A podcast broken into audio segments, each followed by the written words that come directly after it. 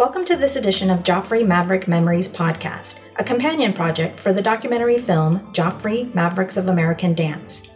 This series will highlight personal stories from the alumni of the Joffrey Ballet Company during its more than 50 year history to give a unique inside perspective on what it was like to be part of this groundbreaking American dance company. Today's guest is Leslie Carothers-Aromaa, a Joffrey dancer from 1980 to 1989.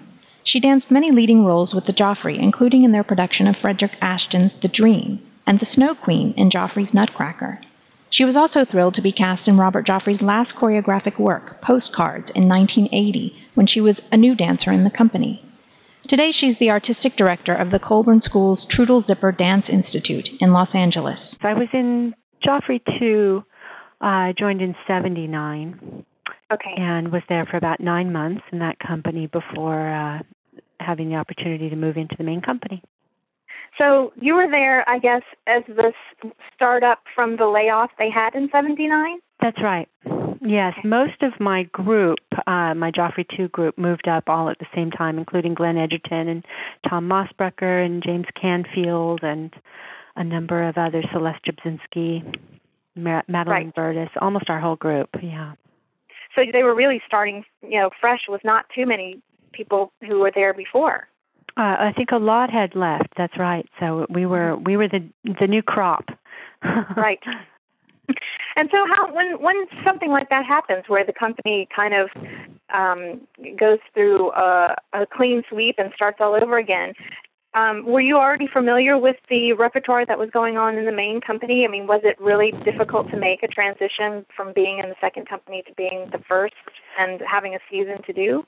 Well, not not really. I I had been at the Joffrey Ballet School for a number of years, um, coming for the summers, and then I I was there for an entire year before getting into Joffrey too. So during that time, we would rush from class to City Center and see everything that the Joffrey did. So I was very familiar with the dancers and the repertoire and um, it was really a huge part of my education was watching those great dancers and, and those great ballets and really sort of um, immersing myself in what the Joffrey was and, and their their unique artistic product.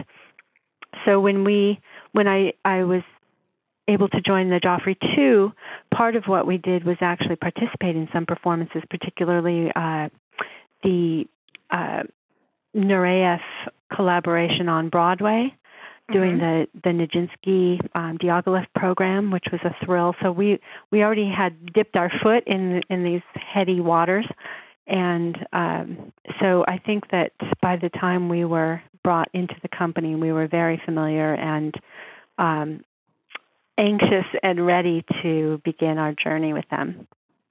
Now, at that time, I guess Mr. Joffrey really wasn't involved in the day to day of the company in the studio kind of thing. Um, well, lu- luckily, because I think there were so many of us coming up uh, through the ranks and, and brand new young dancers, he did actually teach company class every day for six weeks. I remember when we first came into the company, and I know that was unusual. He had done that less and less, and uh, over the years I was there, we didn't see that happen again, but it was a thrill for us, and I think it was a really very useful way to get our, you know, sort of understand what he was looking for, and for him to get to know us, and um, really, and he was just such an incredible teacher. I think it really just, uh, you know, was immensely beneficial for us to have that as our start in the in the company. And what of Mr. Arpino? Did you know much about him before you came? Did you? I guess you did encounter him in Joffrey too. Um, maybe you had to do some pieces, his pieces in Joffrey. No, well. actually, actually not. Um, we didn't. When during my time in the in the Joffrey too, I, w- I was only there nine months. It wasn't a long time. We didn't do Arpino's ballets, but of course I was watching them on the stage every night, going to the the theater. I did not really have uh, a chance to meet him though or work with him until I joined the company. Hmm.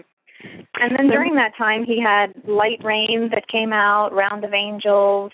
Um, uh, you know, he had some of his older pieces, I'm sure, uh, Suite Saint-Saëns and um, mm-hmm. Mm-hmm. Italian Suite and things like that. Um, were those pieces that you were featured in or that you were involved with helping him um, choreographed? Because I know he helped he collaborated a lot with the dancers that he had in the company to create. That's right. That's right.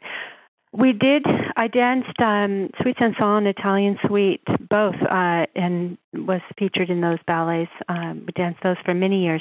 Those were not created on us, but uh, and I did dance Round of Angels after it was created on Patricia Miller uh, when she left the company. I I inherited that beautiful role and mm-hmm. danced it for many years, and we we were able to do it for television as well. Uh, the Light Rain was the piece that I think he was inspired by having all these new young young dancers in the company right when my whole group joined. Um, I think that's part of what inspired him to make this piece. It was very much um, high energy, youthful ballet, and I was originally in a different role than the one I I inherited. Celeste Jabzinski had mm-hmm. in uh, the deux, the central deux created on her. She left the company a short time after that, and I inherited the role. I danced it with James Canfield for many years, and then Tom Mossbrucker and Philip Jerry. And that that ended up being one of the signature ballets in my career with the Joffrey, and um, did it for about um, I guess about eight years, uh, almost nonstop. We did it everywhere. We did it on television and did it on the Merv Griffin show, and um, but it, it's still to this day, I think, one of his most appealing and popular ballets, and I've enjoyed watching other casts over the years take on that that role. Right. I remember Carol Valleskey said whenever you would perform it in Los Angeles, people would just throw flowers, and that LA especially loved Light Rain when LA did. In San Francisco, it was kind of fun. It was almost like a rock concert. You know, we were expecting lighters to get lit out in the house because people would come back again and again to see it, um, not just because of me, because the whole ballet was a lot of fun. The music is incredible, and just the energy, the lighting, the um, the the athleticism of it really got people going. So they'd come back and they'd bring their friends, and everybody would.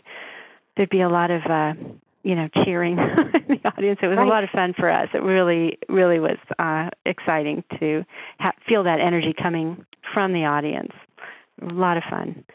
Right. Um, I, I would think that that's not something normally felt in a ballet performance. That the energy of the people being excited for what I mean, not that they don't have emotional feeling for what you're doing, but to really be, you know, people have described it about billboards as well when they stood mm-hmm. up and they would cheer and it was like being in a rock concert. That That's it must right. be unusual. Right. It is unusual, but but Jerry Arpino's ballets really elicited that response quite often. I think of Trinity also, you know, with the rock mm-hmm. band. That was incredibly fun to dance because the you know the rock band would be warming up during intermission and we'd hear them jamming in the pit and there was this palpable excitement and energy. And and then the curtain went up and that you know the audience was just really there with us. And and that we would typically get so many bows that we actually had a an encore prepared. That's the only ballet i think i've ever been in in my entire career where there was a prepared encore. And it was because people really didn't want it to end and so the band would the band would hit it again and we'd run off stage and we'd do the whole a whole section of the ballet again. You know actually it's interesting i haven't heard much talk about postcards and that yes. was a that was uh the last ballet really that robert joffrey was in the studio and choreographed and that was also just when i joined the company Mm-hmm. So I know that um, you know, depending on what era people were in, he was in the studio a lot, or maybe not at all. But right. as, as I had mentioned at the very beginning in 1980 when I first joined, uh, he was very involved with not only teaching but with this beautiful, beautiful ballet that he put together, and it was to all Erik Satie music, and they were cafe songs. And there was a character, a leading character, a man who sort of represented Erik Satie. And uh-huh. also I think just a little bit represented Robert Joffrey as well. And um, it was beautiful. We were all in these sort of 1920s looking costumes, and there were pas de deux and women's dances. I did a women's duet, and there were group dances, and it was just simply beautiful. Um, we had we had uh, live uh, singing as well, a couple of yes. beautiful opera singers, and it, I think it was re it was brought back a couple of times, I, I believe, in um, later years, at least in one carnation or another. I think it was shortened at one point, but that was a fascinating process and also a labor of love. He found all of this music and it just completely floored him. All this unknown cafe music of Erik Satie and and um, so that you know to be in the dance studio with him week after week, being a part of a new creation. You know, I was 18 at the time. I was brand new. Really was was a great thrill and you know, I look back now and think realize how incredibly privileged I was because that was the very last time that happened. Right. And and his process from what I hear different from Arpino's was he knew exactly what he wanted. When he came in the studio, he knew all the movements. He was very organized. He, mm-hmm. um, you know, you. It, it wasn't so much a collaboration. It was a, a the choreographer working with the artist, but with the idea of the vision being the choreographer. That's very true. The one unique thing was though we we started and he choreographed uh, most of it without music first. Hmm. We knew so. For instance, I did. I, I was a part of a duet with Madeline Burtis, and he taught it. He choreographed and taught it to us as one two one two one two one two, and then later, much later, we got the music and we we put it together with that music. But um, that was something I had never seen done before, and I found very hmm. interesting. And then um, you were in the dream because the pictures that I see often online are with you and Ashley Wheater in the dream. Was that your first experience with an Ashton ballet? No, actually, but one of my favorites. Uh, that's such a glorious ballet. Uh, we we danced Les Patineurs, mm-hmm. Mm-hmm. Uh, and we did that for years. I was one of the two red girls with Charlene okay. Gehm for many many years. Um, I was also uh, fortunate enough to dance monotones too, mm, okay. and wedding bouquet. Those were uh, some of the Ashton ballets uh, that we did. We had in the repertoire that I was a part of. Uh, but the dream is definitely one of my favorites. That music, and actually, I remember it was one of the first things I had seen the Joffrey dance, and made me fall in love with that company over all others. And and also, then during that time, you did some Dance in America, you know, television performances. The Nureyev one and the Green Table is what I have in my list. That's right. Yes, we we did. That was when we went to the Grand Ole Opry in Nashville. Oh. And we used that huge, old, glorious, historic stage as our sound stage, and that's where we filmed those uh, ballets. And um, it was incredibly exciting. It was fun to be in the dressing rooms, you know, with these great old country western stars on on the door. Yes. Know, these na- these great names from that world. Uh, and those were our ballet dressing rooms. And um, yes, I was a nursemaid in Petrushka, mm-hmm. and I was one of the old men and a refugee in uh, in the Green Table. Both ballets I adore. Both of them were it you know life changing really to perform. I adore the music in Petrushka. I love the color and the and the just the the history of that ballet. And to be on stage with uh, Nureyev, of course, was enormously exciting. For I was it was really just at the beginning of my career at the Joffrey, so you can imagine I was you know just a newbie. Starstruck. yes, and very starstruck. And I learned an enormous amount being in those ballets. Uh, as I mentioned, we were also on Broadway with him for a number of weeks, and I could sit in the wings every single night and watch him dance Afternoon of a Faun and mm. Spectre de la Rose and Petrushka. I was in Petrushka with him, so I was literally on stage watching him. And that was an unforgettable experience. And I think I learned an enormous amount from that opportunity.